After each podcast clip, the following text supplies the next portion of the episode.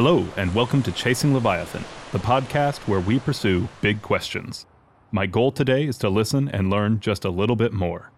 As we head into our conversation, let me invite you to chase life's biggest questions with me, one episode at a time.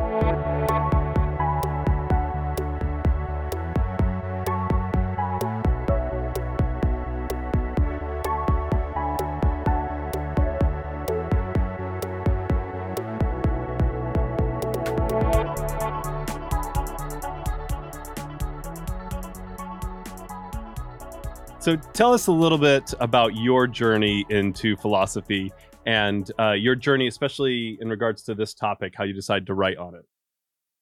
All right. So I never decided to become a philosopher. I, I, I grew up in this like artsy family. My my father is he's a painter.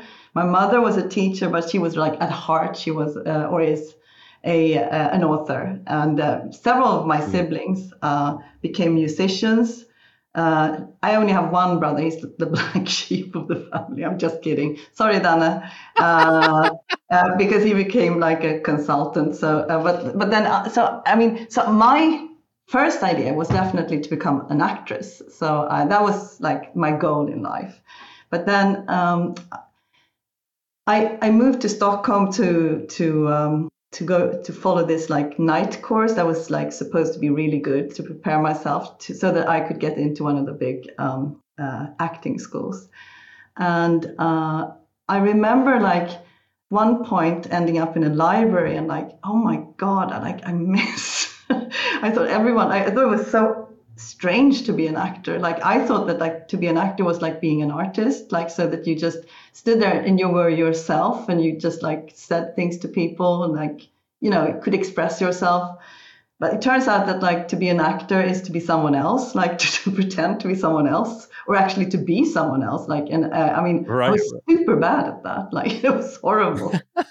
so um, uh, so then I, I, I, started to re- reconsider. So I went back to university and um, I started because because I wanted to be an actor. I thought like, or I had wanted to become an actor. I thought I should uh, study drama, theater, and fil- film, which was a subject then. And so I, I did that, and then I needed a couple more points to be able to move on to the next stage in the Swedish education system. So and it was summer, and I went to visit my parents, and I met my old uh, philosophy teacher from like high school or whatever it's called. Like the Swedish education system is slightly different from the American one, but anyway. And uh, I was like, I need to study something more before I can move on to write a thesis in film. And he said, like, well, you have to study the basics. You have to study philosophy and that was kind of surprising to me because like he was this philosophy teacher who the only thing we learned from him was like basic uh, sentential logic like derivations in sentential logic. So it was like not perfect. Uh, but yeah, anyway yeah. so i thought like okay i'll do that. So i just that, that's why i started to do philosophy. It wasn't like i was sitting you know i'm this deep person i'm reading these philosophers. No no no. I was like chance encounter with a teacher that I didn't really appreciate. he said, "Why don't you uh, study philosophy?" And then I did. But mm. you know, when I started to study philosophy, that was like uh, that. Was, I mean, it was a two-stage thing. So the first thing that I really loved about studying philosophy was um, uh, the method of it. Like I didn't really care about the content.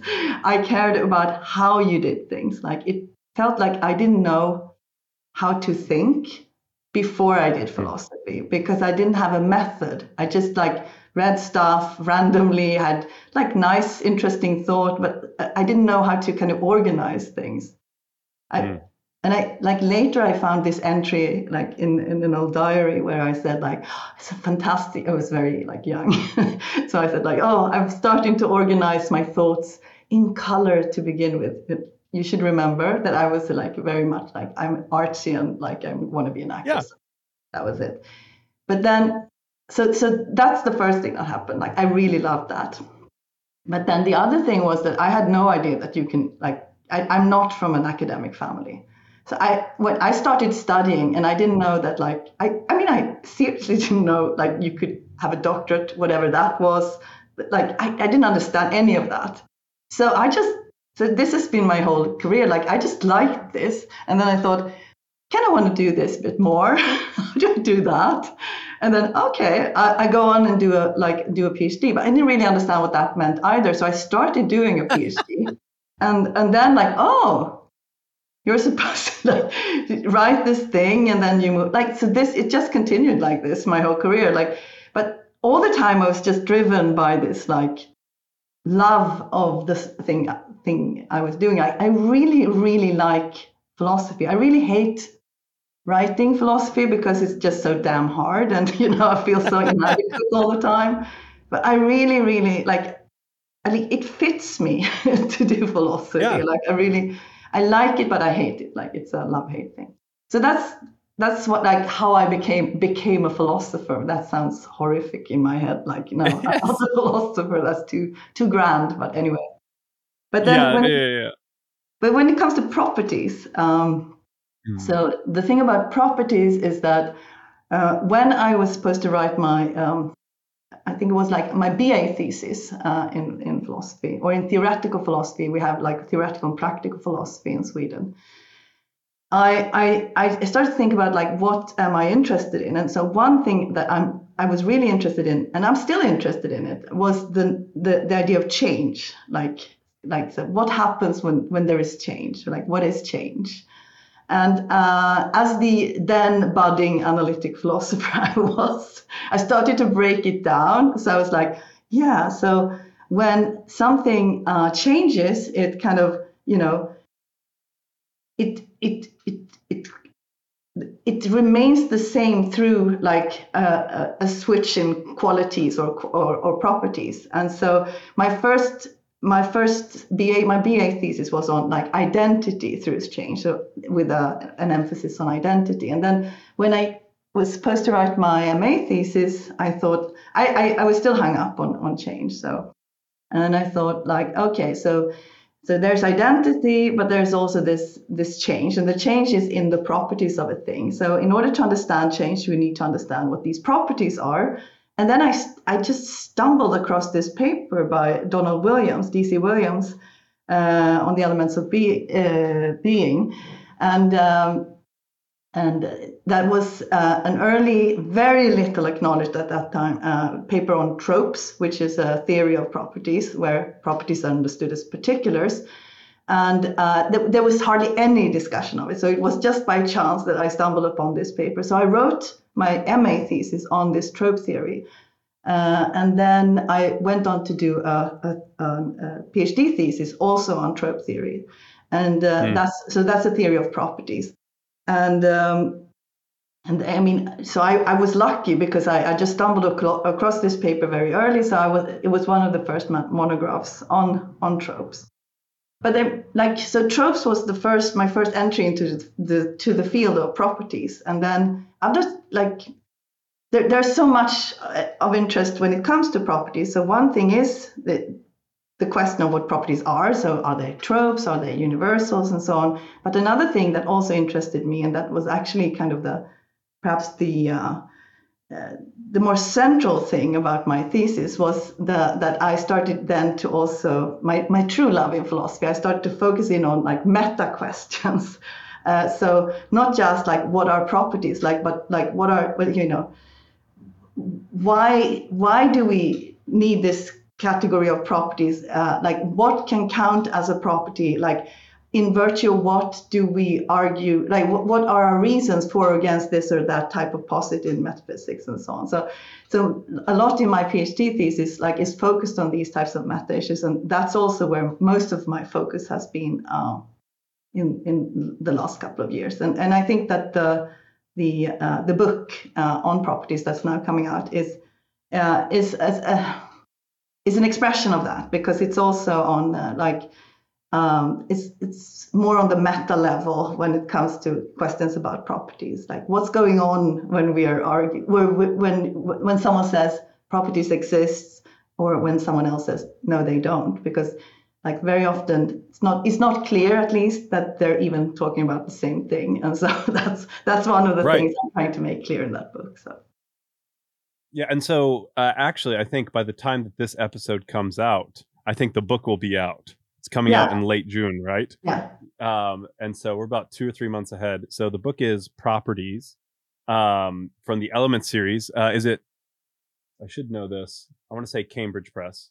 Yes, I could be wrong. It's Cambridge. Yes. Okay. Um, and so people can look for that. It's a it's a fascinating introduction, and I, I love that you took the meta approach uh, you know, you mentioned in here uh, that instead of providing in-depth introductions to the various views on properties, you focus on what are the problems that properties kind of deal with, and uh, how should we think. Like, I, I really appreciated this because you kind of start off by talking about realism versus nominalism, and I would read even primary sources in undergrad uh, of philosophers, and I felt like I understood what they were saying.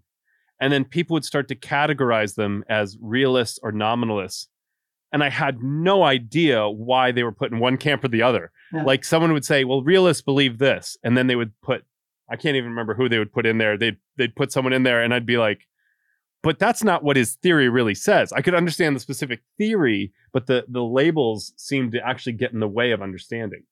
I mean, um, labels. So, I mean, these these types of distinctions: realism, nominalism, realism, anti-realism, uh, and so on and so forth. They're they're really interesting because they can be used to say something interesting. It's just that they have been used to say so many different interesting things, so yeah. that things very easily become confused. I think. Like, so I think there's there's there's the problem. Um, yeah. So the the equivocation of the language. Yeah, I mean, and even if it's even when people are reasonably clear, so if you look carefully, they will tell you what they mean by saying that something is a realist theory or, or an anti-realist theory or nominalist theory and so on.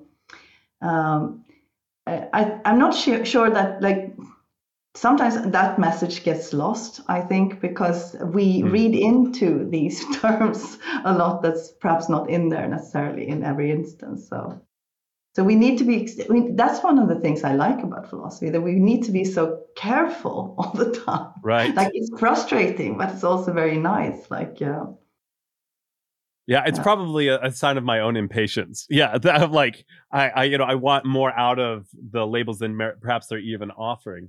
Um, if you don't mind, just kind of guiding us through that discussion of how best, because I think you kind of start there with real talking about realism and, and nominalism. Um, can you talk us through that issue and talk us through because uh, you, you what you start to do is you start to break down the different types of questions that are represented. It's not just that there there are positions that are held in that. It's like well what do you mean when you say you're a realist? And you give yeah. uh, i believe it's a Quinean versions. You have obviously platonic um, and so uh, I, I, would love to understand uh, obviously those terms have been used in slightly different ways to cover different things. So what are those important questions that we need to ask to to get at what people are, are referring to? I mean so first i think we need to um, make clear what problem we like think that properties are there to solve.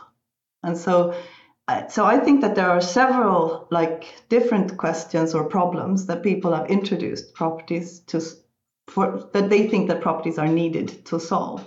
And so if if if I say that properties exist and you say that they don't, then maybe we are not necessarily we do, it's not clear that we're disagreeing until we know that we are saying that uh, what what I'm saying is that uh, there is this problem blah and we need properties to solve it and you say there is yes there is that problem. And no properties are not needed to solve that. Like so that's the first thing that like needs to be agreed upon.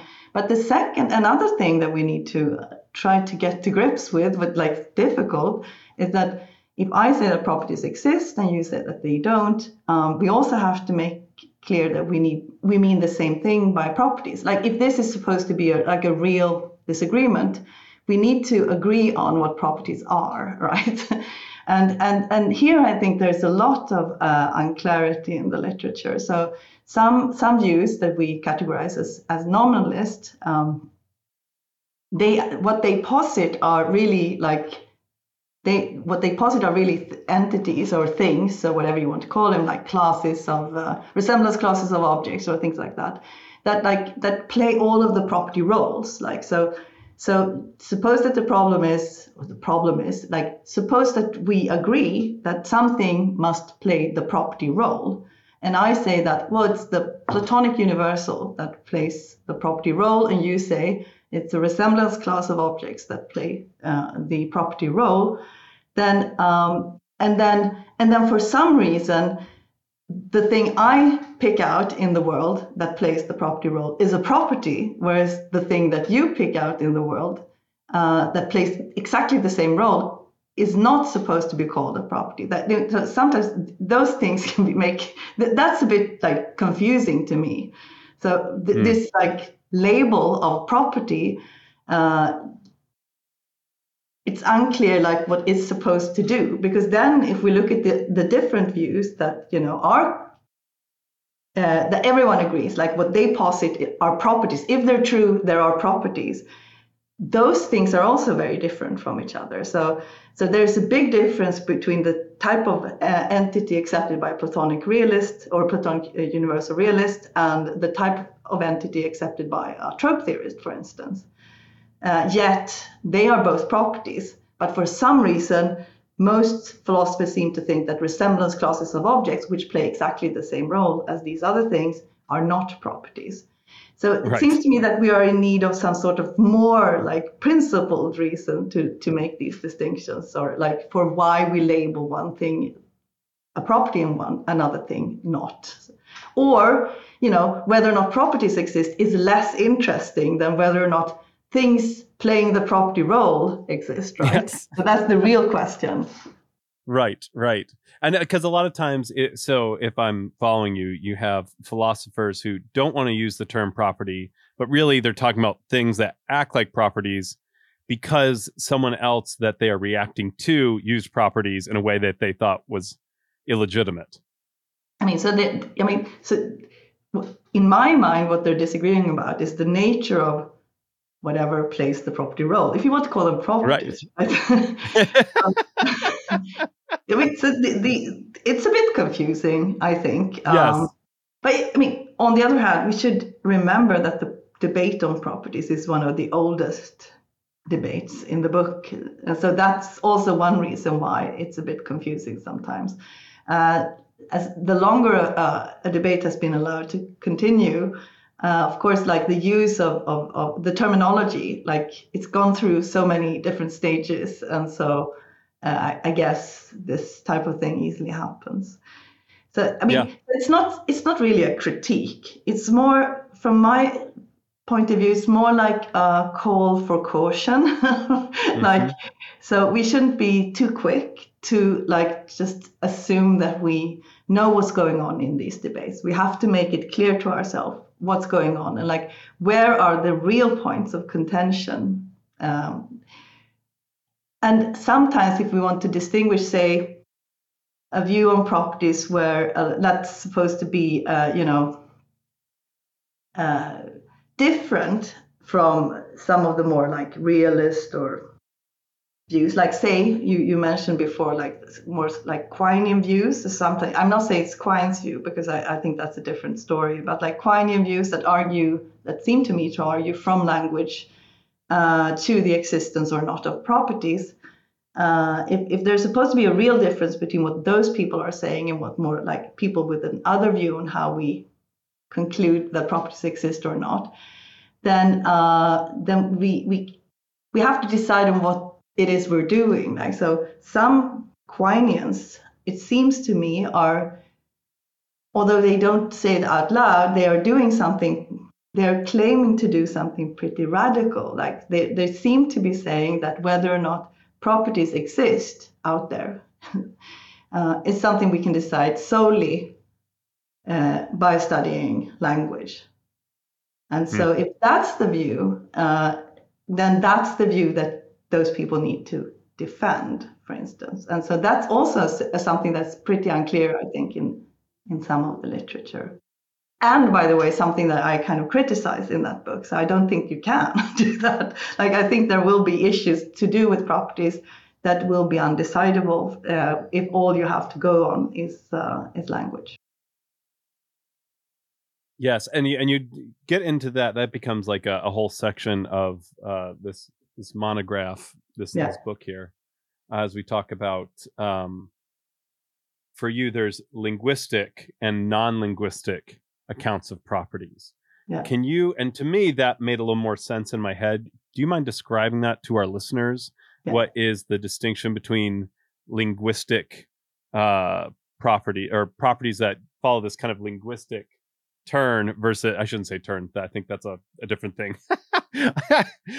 the words around this, and and I just want to say on one side that I think I, I really appreciate that you keep the complexity in your work because I think there one of the things that people do that lends to a lot of the confusion that you are critiquing is they simplify positions hmm. into straw men in order to make them more accessible and it actually just makes things worse. So yes. anyways so i understand i said linguistic turn i realize that that's like Yeah. a 20th century history of philosophy term do not want to say that uh, i'm looking for exactly how you you put No, it it's uh go ahead go ahead So I think I, so. The distinction I have in mind uh, uh, is a distinction between two ways of, you know, uh, two two ways of reasoning to the existence or not of properties. So, so to what I call go linguistic uh, is to that's uh, what sorry i couldn't remember thank you so is, is someone who goes linguistic is someone who uh, who who holds so who thinks that you can argue uh, to the conclusion that either that properties exist or not, like depending on like what the evidence is, uh, solely on the basis of considerations to do with language. Uh, and and like the most prominent way of doing this is the Quinean way, where you uh, take uh, ordinary uh, true sentences and then you uh, paraphrase them into first order predicate logic, and then you see what we need to uh, quantify over, and then you conclude that whatever we need to quantify over are, exists. And so, should it happen that you know properties are among the things that we need to quantify over, then properties exist. Um, now, I'm pretty sure that many of the people who do something like this would object uh, to the claim that they are uh, arguing for the existence of properties or against the existence of properties solely on the basis of language. And I'm fine with that. It's just that that's not how it sounds sometimes when, you, when you look at the literature. Because I think they're right in the sense that I don't think you can argue for either either for or against uh, the existence of properties uh, solely on the basis of language. And an important reason for that is that uh, in order to argue for or against the existence of properties from language, you need to assume things about language. And I think it's almost unavoidable that the things that you assume about the nature of language and how language works, etc., will be informed by your views on whether properties exist or not. So, the, so the whole like justification for or against properties will be question begging. That's that's like that's what I ex- suspect at least. If Yes. your justification is solely linguistic, and so in the other camp are those who uh, go what I call go non-linguistic, and to go non-linguistic doesn't mean that you necessarily hold that you should not or cannot argue for or against the existence of properties from language. Is that what you reject is that you can do solely do this solely on the basis of arguments from language. So you need something more or else. And this is one of the things that like kind of I've tried to argue for I think in my whole career. So I've argued for the necessity of doing metaphysics. Like you have to do hardcore metaphysics whether you want it or not. So that's like one of the things I very often try to argue for. And that's one of the things I argue for in this book in the context of properties.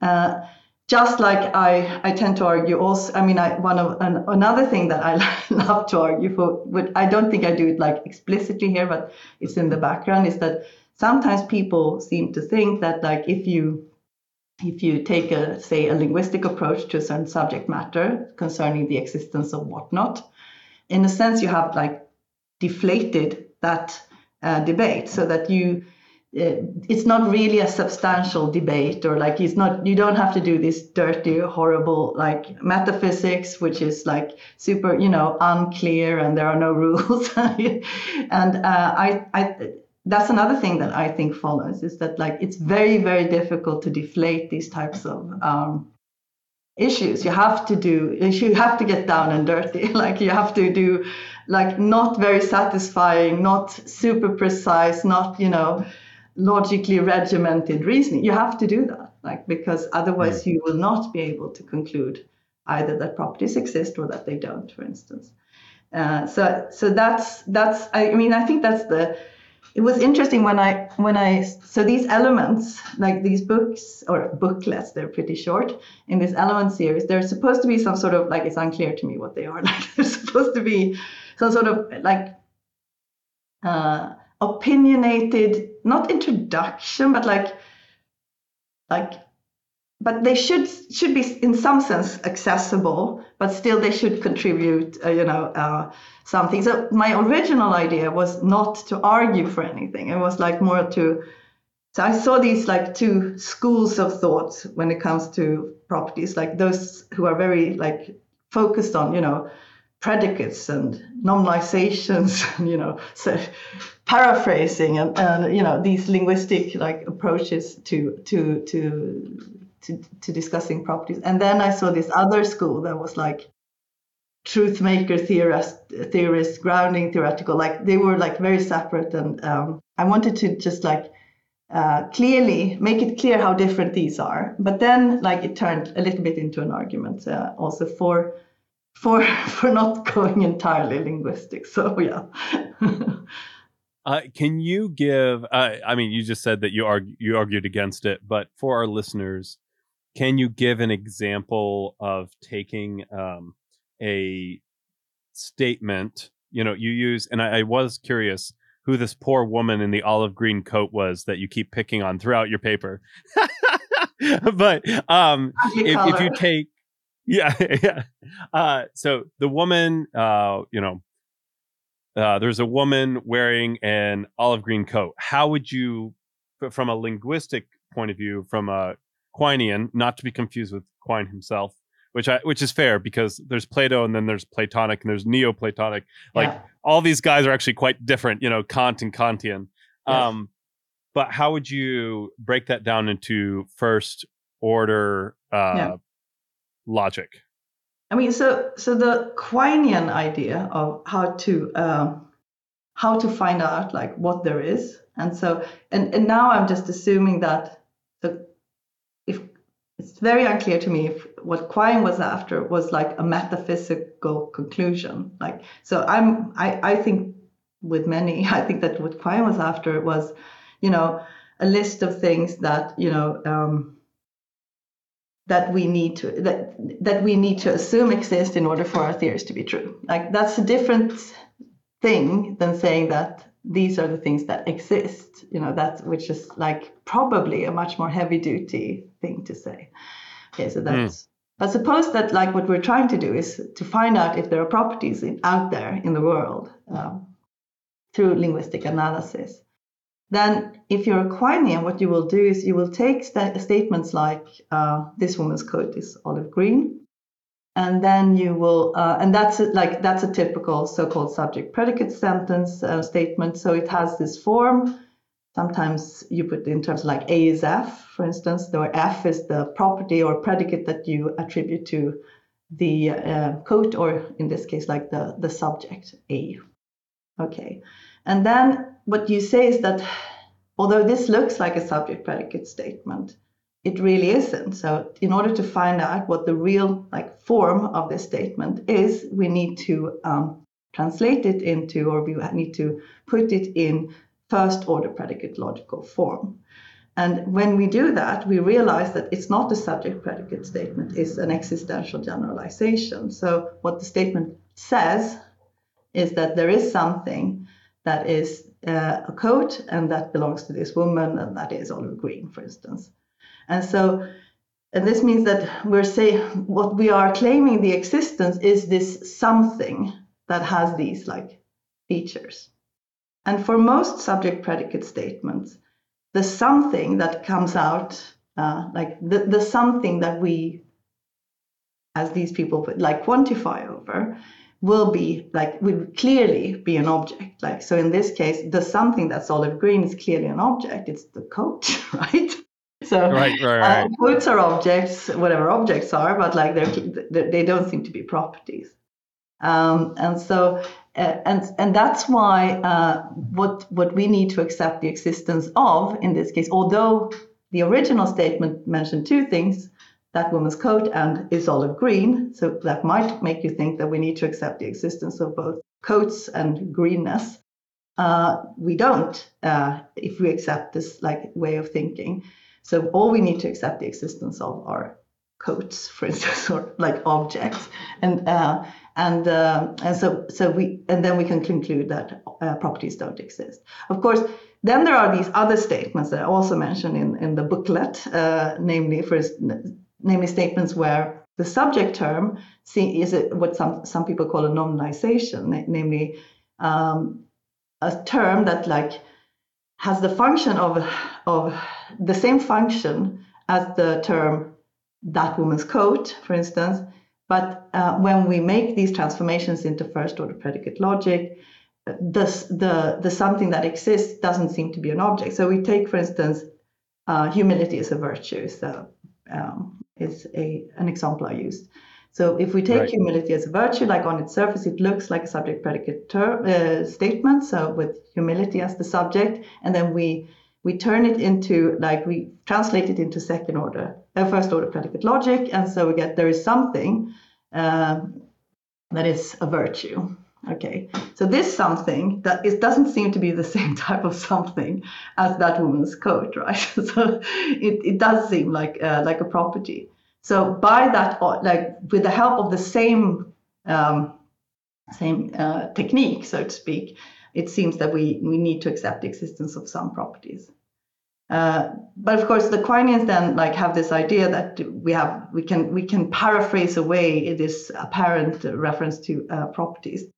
Uh, I don't know if you want me to get into that, but like so that's at least well that's an example of that. So. Yeah, I, I, I mean, if you don't mind, I'd love to hear more about the the paraphrasing side of it. And that that gets bound up with hermit like uh i believe they use the term hermeneutic there but maybe i'm misremembering that yeah so okay so paraphrase is very central to quine and to um, many of the later Quineans. Um, and um, so so suppose that you are you you'd like not to you'd prefer it if you didn't have to accept the existence of properties which is quite common among many of these um, these Quinean philosophers. Uh, then uh, you might think that uh, a statement like humility is a virtue. Uh, it's not just that it's not a subject, it's not really a subject predicate statement, but actually a, an existential generalizations. It's also that like the subject predicate statement that we started with, like humility is a virtue, like that doesn't really capture uh, what we were like what, what that statement says. So we could see if there is a way of like uh, putting what that statement says more accurately. And so, for instance, we could try for, we could try to say that like what what what the uh, humility is a virtue says is that uh, uh, I don't know uh, what do you call it like if you if you're a person hum, humility I'm just my English let's see uh, uh, people who are what's the humble humble. That's the yes, word. Humble I got you. Yeah, yeah, yeah. Are, yeah, thank you. Humble people are virtuous people. And so mm-hmm. when we, if, that's probably a bad paraphrase, but never mind. Let's suppose it's a good one.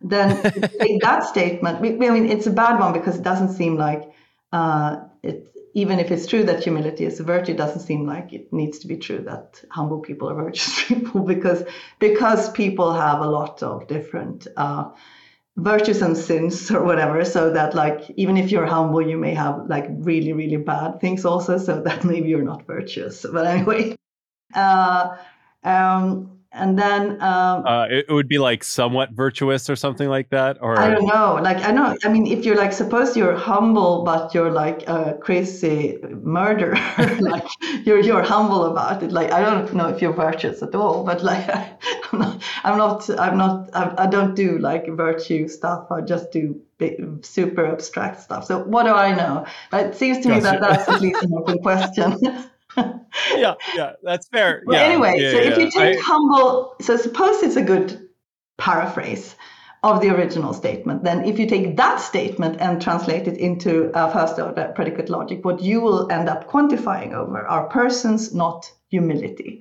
And so that's a good thing if you don't want to accept the existence of, of properties.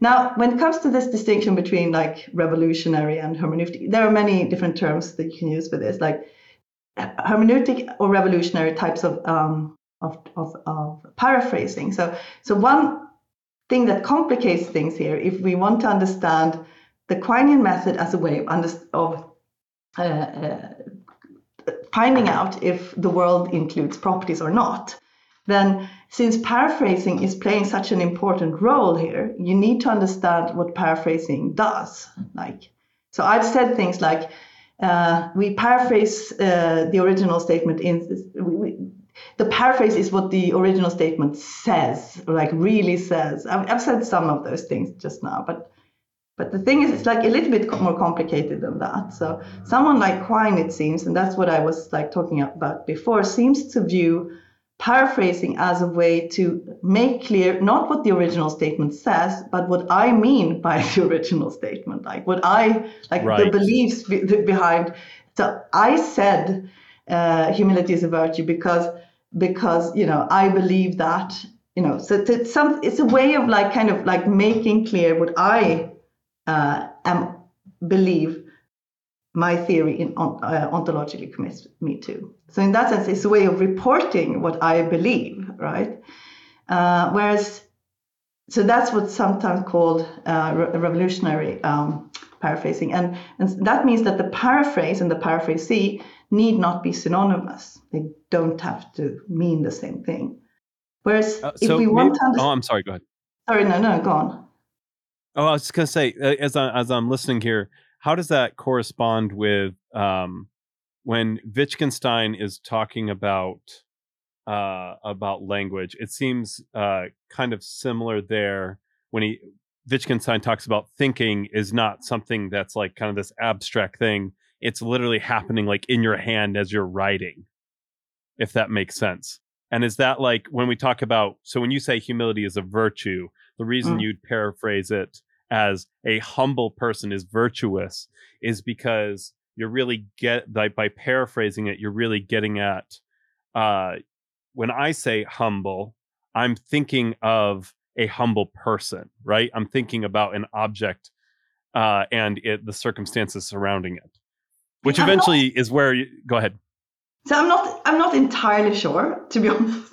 I'm not entirely yeah. sure what's going on in in this like in, in in this in this way of understanding paraphrasing. But that could be something like that. I mean, I think the only thing I'm pretty sure of is that it's not the same as like, you know, like if, if you have the other view on, on, on paraphrasing, what we might call hermeneutical uh, paraphrasing, then what you're doing, like you're taking one statement and then you're saying there's this other statement that means the same thing, but is like in one way or another more transparent when it comes to like what this statement ontologically commits me to. And so, uh, and and that that way of understanding paraphrasing does require syn- synonymy, it seems to me, whereas the other type, whatever it is, doesn't. Right. And uh, and the other thing that's important to note is that like it seems to me at least that only if there is synonymy between the paraphrase and the paraphrasee uh, can um, can we can can is paraphrasing a legitimate way of reasoning if what we want is uh, some way of justifying our ontological conclusions, not just reporting them, like not just reporting, you know, our belief, our ontological beliefs going in, so if we want uh, to use paraphrasing as a way to clarify what must exist or what there is, then there then paraphrasing has to be um, it seems to me hermeneutical. Not just it doesn't seem just to me, like it seems to some other people. Right, as well. right. And the thing about that is that that's problematic, of course, because if we have two statements, like one that uh, if we ha- if we were to um, uh, turn humility is a virtue into first order uh, predicate logic, then we would have to quantify over humility. So properties would exist. And then we have another statement humble people are virtuous people. And if we were to turn that into first order predicate logic, uh, then we would conclude, then we would have to quantify only over persons. So we would not have to conclude that properties exist. Now, then we can ask ourselves if these two are synonymous, that so they're symmetrically related, why should we listen to why is one of them ontologically more revealing than the other? Like why should we accept the existence not why should we not accept the existence of properties? Or why should we accept the existence of properties? Like it's unclear on what grounds we can say that one is the paraphrase of the other where clearly because they're synonymous it seems like they can both count as the paraphrase of the other so to speak so that's a problem Okay. if you want to argue for the existence of properties solely from language it seems to me yes Yeah. uh, Okay. That makes me feel much better because as you were describing it, I was like, but if they just say the same thing, why why does that help anything? And then you you said that's your critique, and then I was like, oh, okay, I am tracking with you. So if that is what they're, I was like, I was like, wait, that doesn't make sense. And you're like, it doesn't make sense. I'm like, oh, okay, phew, I'm tracking with you. Or, um, but uh, and so all of these, you know, and I, I want to make sure we have enough time to cover, like, you know, that non uh, going non linguistic Hmm? but um uh just real quick because a lot of this for the way you kind of set it up is that this isn't a way to answer the question of the one over the many can you describe that Hmm. problem uh, probably should have started with that but yeah i think before we go non-linguistic we can at least describe what that that main issue is that we're talking about with properties So, I mean, this is a very traditional way of thinking of uh, the problem or the prob- problems of properties, and and uh, it's kind of a it's a way of thinking of the problem that I like. So because it's this way of approaching philosophy uh, through like very mundane observations of reality. I really like that. So I really I think I very like in metaphysics. I very often think of the kind of explanatory tasks that we're invo- involved in as uh, as um, the job of like uh, giving uh, some sort of account of obvious truths, right?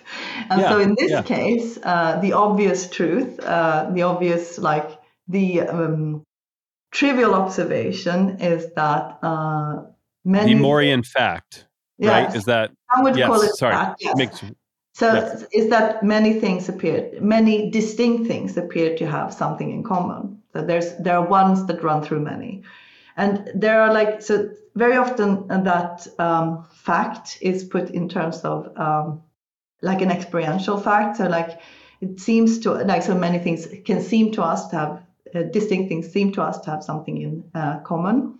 It's important that we don't say that they have something in common because that seems to prejudge the issue in uh, right in universal realism's um, uh, like favor. But but the the the observation is like super simple. It's like uh, so here's one thing and here's another. Those two things appear to have a couple of things together. Like like Yes. it's like if you want if you like it's, it's a sort of like empirical facts about uh, so it's a sort of like observational facts. It's just that like th- they're so unproblematic seems to me. Like we really don't want our theories not to be able to like account for them. Like there, there should be something in our theory that like makes sense of these trivial observations. Then there are So two for- like, yeah sorry. Oh, I just want to say, so like as an example of like two, like uh, as much as there are different shades of red, it like we can clearly communicate with one another about like, hey, you're looking for even if you've never seen it before. I'm and I tell you, you're looking for a red balloon or a red car. You're going to have some idea of what you're looking for, even if you haven't seen that individual particular thing based on your experience of red in other objects. Experience of and- red, I know it's probably It's, But- so it's both like so that's interesting also because this is both a very trivial like observation, like that distinct things can have something in common. Like we don't even have Yes. to have words for it. Like at least in one version, we don't have to have words for it. Uh, but it's also like it's also an important, like super central fact for our survival. Like suppose that we couldn't like classify things like with respect to like similarity acro- across distinctions. So like now I'm eating this like uh, this mushrooms. It's red and it has white dots on it, and like oh oh, and then you know tomorrow I just pick up another like mushroom and I have no. Like, I, I mean, yeah, you can't. that would be bad, right? Right, right. So clearly, it's very basic in us. Then, of course, there, there is also this linguistic version of this, uh, and that's that we use uh, certain words to describe, like to we attribute certain terms to more than one. Like, um, so let's put that there. So there are certain terms, sometimes called predicates, like is olive green, that can be attributed, like truly, to more than one subject term, uh, like this woman's coat, but also that man's hat, for instance, poor people like these olive green things. and forest green, as I write in my book, is clearly the preferable color. No, just, I'm not even sure I think so. yeah, I I loved it though. I love it. Um, yeah, no, I I that I I appreciated the moments of levity in the book. It was good. Um, there were very few. well, I mean, I it it really um, it, it came out in in appropriate moments. I thought I thought it was great. Uh, so we've talked a little bit about that, and I think we can understand kind of like this is what we're talking about is this problem like how does that identification happen? What is going on there? What is the ontological status right? The the metaphysical real like status of things like red. You know you have plato talking about universals. You have uh the idea of uh, the Quinean idea of where it's like all these things are just objects and you can just break it down as to you're seeing something in there um but uh you you mentioned kind of in the second half going non-linguistic. Can you talk a little bit about those accounts and uh you know it seems like you argued a little bit more that that's where you think uh the that's the right way to go. Why do you think that?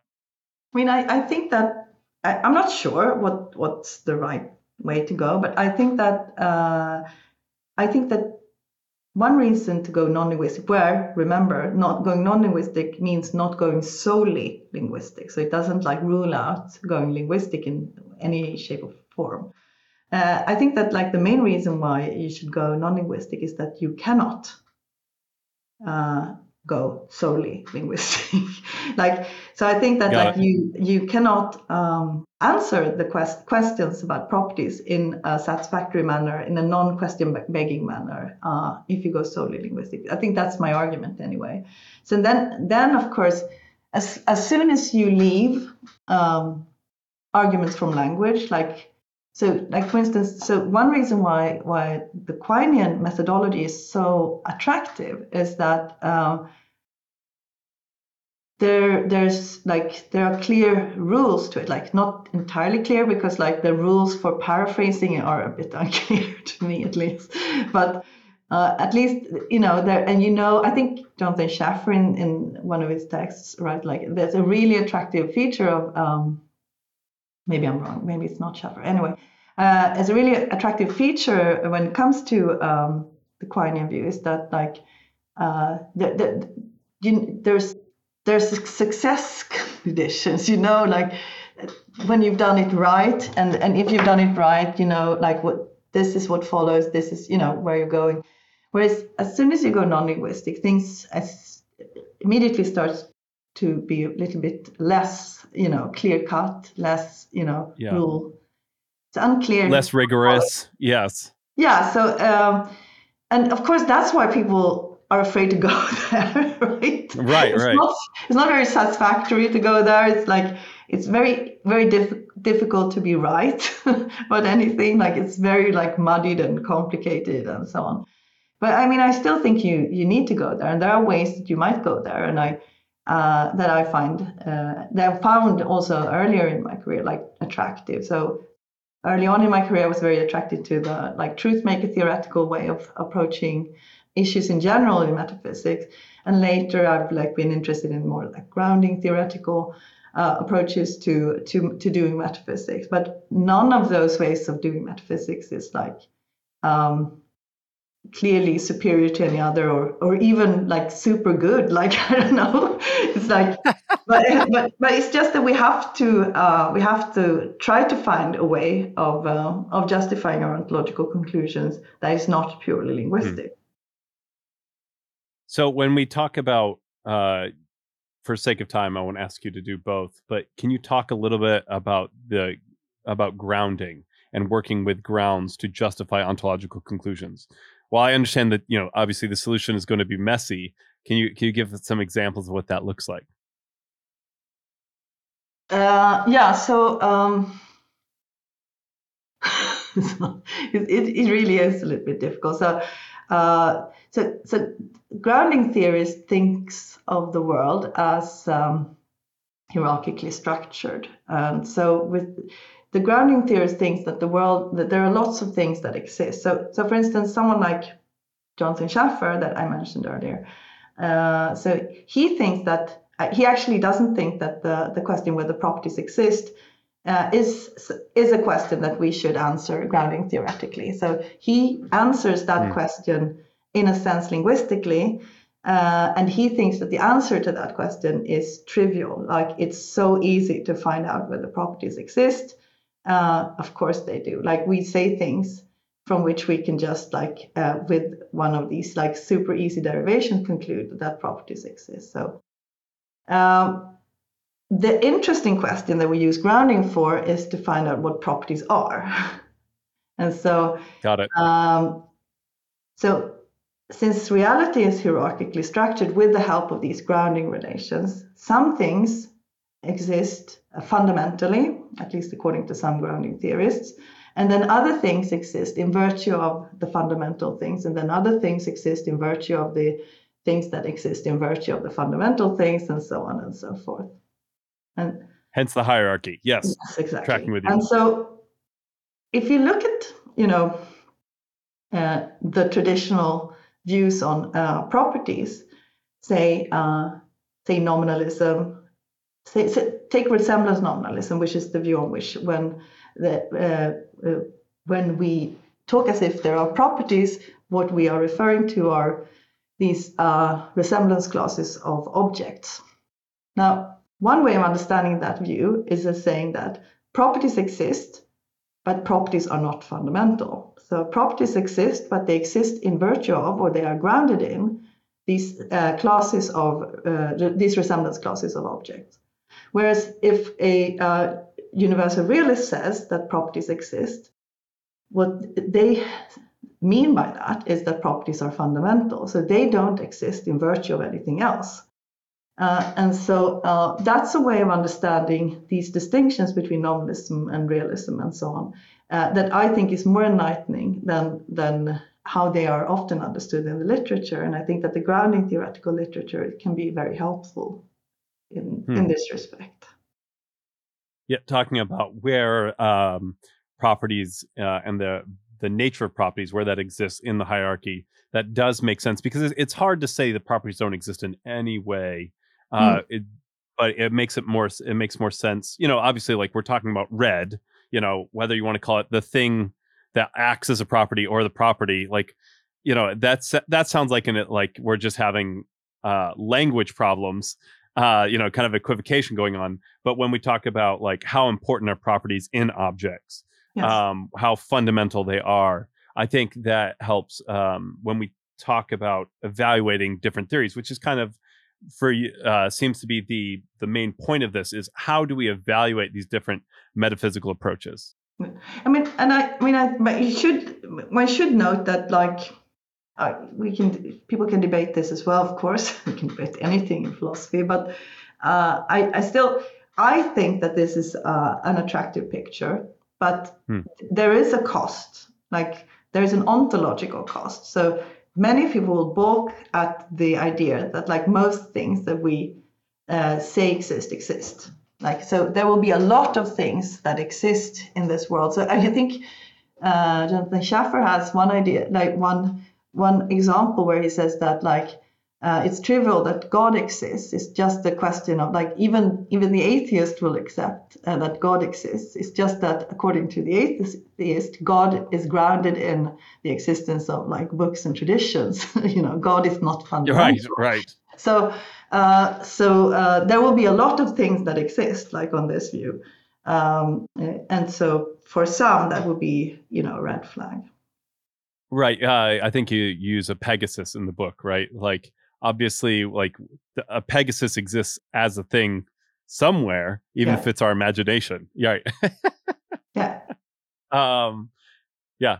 Yeah yeah. But I, that makes sense right? I mean that kind of even goes back to i think it's parmenides the whole like you can't actually talk about something that is not because as soon as you talk about it it has some sort of existence um if i'm remembering correctly. But uh that that that makes sense in my head. Uh kind of just as we wrap up what would um what what's something that you can leave to uh, that you would want to leave to our listeners um, about this topic? It's a difficult question. or maybe about philosophy in general. I mean, yeah. you, have made some very interesting meta uh, points about the uh, like evaluating different theories. Yeah. It doesn't have to be about properties per se, but I think uh, the evaluation of theories is a, is a very interesting thing you do in this work. I mean, I think, I mean,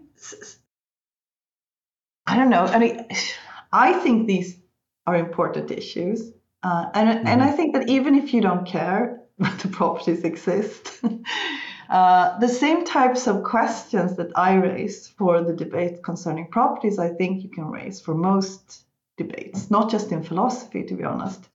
So I think that mm. um, we should be very careful when we use like our terms like real explains mm. true like we need to think about um, those things like we of course we can't think about them all the time uh, so sometimes we just have to use them right but right, we should right. be aware that there is like there are, there are many different things we can mean by these things and we should be careful that we're not like talking past each other. And I also would like to say mm. that even if it's not for everyone, I mean, I, I think that uh, it's good that we have philosophers who yeah. who take their time and think about these things. Like someone has to do it, and uh, we just have to make other people listen to what we say. yeah, and well, also try and to say it in a, in a good way so that you understand. I, I love that. I love uh, what you're what you're uh, talking about there that we have to be careful with the words we use, right? Yeah. And that becomes very clear as you begin to talk about properties and the confusion surrounding it. It comes from the what uh, it, what you're talking about is really the grounds for discussion in general, right? Like we're like, well, that doesn't explain anything. And it's like, well, explain something to me. And you know, like, and you'd see people talking past each other.